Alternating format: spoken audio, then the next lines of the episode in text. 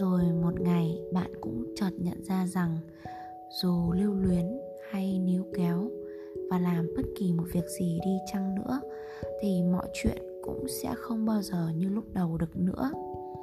Lưu luyến để làm gì? Vì trong tâm trí của bạn có thể mọi thứ vẫn còn rất đẹp, nhưng với tâm trí của người khác, mối quan hệ của mình và họ cũng đã không còn đẹp nữa. Tôn trọng quyết định của người khác, yêu thương lấy chính bản thân mình và bước tiếp. Và rồi ai thì cũng sẽ tìm được những người thực sự thuộc về mình. Và có lẽ đó cũng chính là kết thúc đẹp nhất dành cho